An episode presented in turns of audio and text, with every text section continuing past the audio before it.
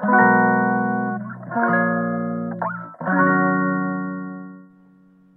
くだけで文字タンカップジャパソンです。この配信では1日10分間程度であなたの文字タンカップにつながる情報を配信しております。今日は月曜なんで、休憩会と言いたいところですが、そんなに休憩会でもないですが、会社員モチベが上がるような話をします。で、テーマとしては、やりたいことだけやりたいなら会社員がベストです。やりたいことだけやりたいなら会社員がベストです。もう結論タイトルの通りなんですが、まあ、例えばプログラミングだけやりたいんだったら、会社員としてエンジニアやってた方が、絶対にプログラミングだけできますし、あとウェブライターとしても、ひたすら書くことだけやりたいんだったら、もう雇われライターとして、会社で働い、やった方が、もう間違いなくその、プログラミングとか、ライティングとか、に集中できます。です。で、なんでかなんですが、まず、まあ、いくつかあって、役割分担と、あとお金の面ですね。多分この2つぐらいかな。そうですね。大きくこの2つです。役割分担とお金。まず役割分担については、もう本当にそれだけやれば回るような仕組みが会社にはあるからです。で、お金については、やろうとやる前とお金が入ってくるので、お金の心配せずに、とにかく商品、商品というか、プログラミングならプログラム、プログラムのこと。で、ライティングなら記事のことだけに集中できます。で、これがフリーランスってなると、全部やんなきゃいけない。基本的には契約するところとか、あと、単価の交渉とか、で、あと実際にお金払われているのかとか、これは時給に見合うのかどうかとかを気にしなきゃいけませんし、あとお金の面でも、今月これだけしかやってないから、もっと働かないと足りないとか、を心配しなきゃいけません。ところが会社員の場合は別に仕事が来なかったら来なかったで、決まってる給料が入ってくるからお金の心配しなくていいし、こういう系はやりたくないけどこういう系やりたいんですって会社に伝えればそういう系くれるじゃないですか。めちゃくちゃそれっていいなって思うんですけど、今思えば。です。で、なんでこれ思ったのかの話もすると、えっと、最近すごく、まあ、フリーランス寄りというよりは、会社経営者的な動きが増えてきて、思うように実動できない。本当ならもっと講義取ることだけに集中したいし、あと記事書く、記事書くことだけに集中したい。最近記事書ける時間が減りつつあるんですが、まあ今はちょっとしょうがないかなってとこで。で本当なら、そ、その実動、本当に作業に集中したいんですが、ここ最近ずっとやってるのが契約周りのこととか、あと、まあ、主に契約周りのことか。契約書にこう書いてありますが、これってどういう意味ですかとか、あとはあれですね。えっと、売上の比率、何パーセントがこっちで何パーセントがそっちで。で、その何パーセントっていうのはどういう条件を元にして決めるのかみたいなところの交渉じゃないですけど、とかばっかりやってて、まあ、ばっかりってわけじゃないですけど、で、そっちもほぼ、そっちも重要だからやってるんですが、もうその辺心配しないで、さっさと作ることだけ集中させてもらえたら、すごくやりやすいな、やりやすいってのはちょっと言い訳じみちゃうんですが、なんか、そう、その本当に、ただただ、スケジュール通り、今作ってるのは、まあ、工具座だったり、あと記事だったりするんですが、ただ納期までに納品すればそれでオールオッケーみたいな状態ってフリーランスになったり会社回してから全然ないんですが、会社員時代はそれだけで OK だったなって改めて感じたのでこの話をしています。で、伝えたいこととしては以上なんですが、なんで会社員として、会社員やってるとなかなか気づけないんですが、給料の心配しなくていいじゃないですか。で、かつ、やらなきゃいけない範囲っていうのは決まっていて、例えばお客さんと揉めたりしたら、上司がフォローに入ってくれたり、あるいはもうキャパオーバーになっちゃったら、よりスキルのある人に担当を変えてくれたりしますよね。してくれない場合もありますけど。で、会で逆に言うと会社にいるからにはその辺の権利を、その辺の恩恵をめちゃくちゃ使うべきです。だからやりたくない案件は、やりたくないって言い、伝えておけばいいし、もちろん何でもかんでもやりたくないだと会社から信用されなくなってしまいますが、フリーランスになってからだと難しいことでも、会社の一員として、会社員としてやるからにはできることっていうのは結構ありますので、そこを有効活用できると、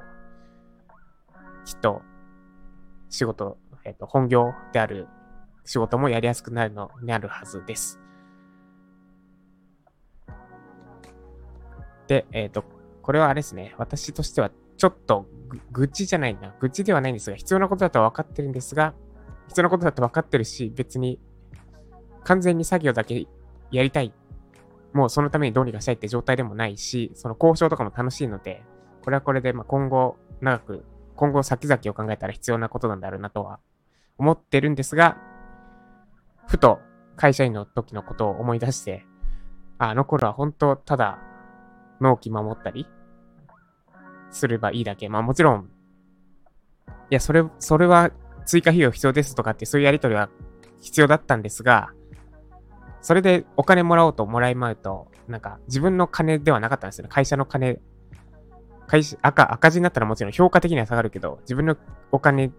自分のお金って言うとあれなんですけど、なんかお金じゃないんですよ。評価なんですよ。影響するのって。会社員の時。私の場合は。で、ところが今の場合は、例えば売上の50%が私の元に入ってるのか、40%が入ってくるのかでもう、運命の差会社に入ってくる金がそのまま変わってくるし、その会社の金、もう金が金のままになった。評価とかじゃなくて、金が金のままになったんで、もう契約書の内容も舐め回すように見まくりますし、条件厳しいところが、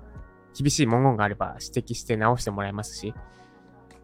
で、これが、これちょっと話それますけど、で、相手が、いわゆる経営者層じゃなくて、一担当者の場合、この辺の話が噛み合わないんですよね。なんでこの人こんなに細かい経、細かい文言を詰めてくるんだろうって多分感じちゃう。で、私もそうだったので、たまに契約書の話を会社員時代もしてたんですが、この人細けえなって思ったんですけど、今ならわかります。結局、その辺の文言、一体言わないで揉めるのが嫌だから、初めから細かいとこ詰めておいた方が、後々お互いにやりやすくなるんですよね。で、しかも一番それで話が通りやすいのって契約書の時点なので、細かいとこ確認して、ちゃんと問題ないって状態になってから、その後に進めるっていう意味が今ようやく分かったところです。あの、その細かく詰められてた時のその相手の気持ちが今分かったところです。で、最近の悩みとしては、そ、そ、そこは別に悩みではないですが、目線が違った時に噛み合わないことが割と増えてきてるかもしれないっていうのが若干悩みというか、まあしょうがないのかなってとこですね。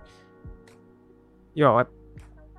これは別にどっちが偉いとか、どっちがすごいとかではなくて、一担当者としての視点で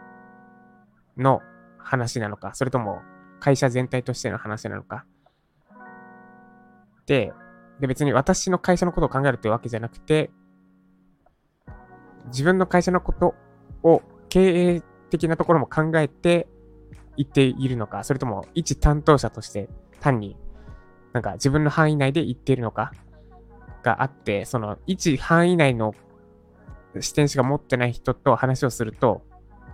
噛み合わなくなって、全、すっごい話が進みづらくなってしまう。ので、です。で、そこでちょっと、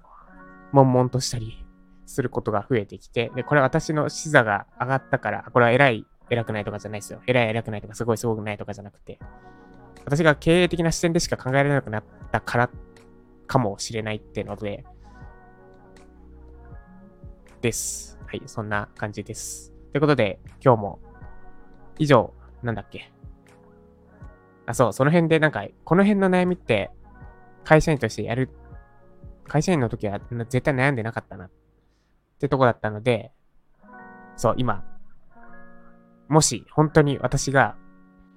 ひたすら記事書きたいとか、あとはひたすらプログラミングやりたいとか、なんかひたすらなんか一個の作業だけやりたいってなった場合は、選択肢としては二つで、あ、でもな、会社やってる限りは無理だな。フリーランスとしても、多分結構難しい気がする。交渉周りを全部他の人に外注じゃないですけど、依頼するとかって、なんか逆にめんどくさくなる気がするので、やっぱり会社員が一番と場所が整ってて手っ取り早いやり方な気がします。まあそうなることは、会社員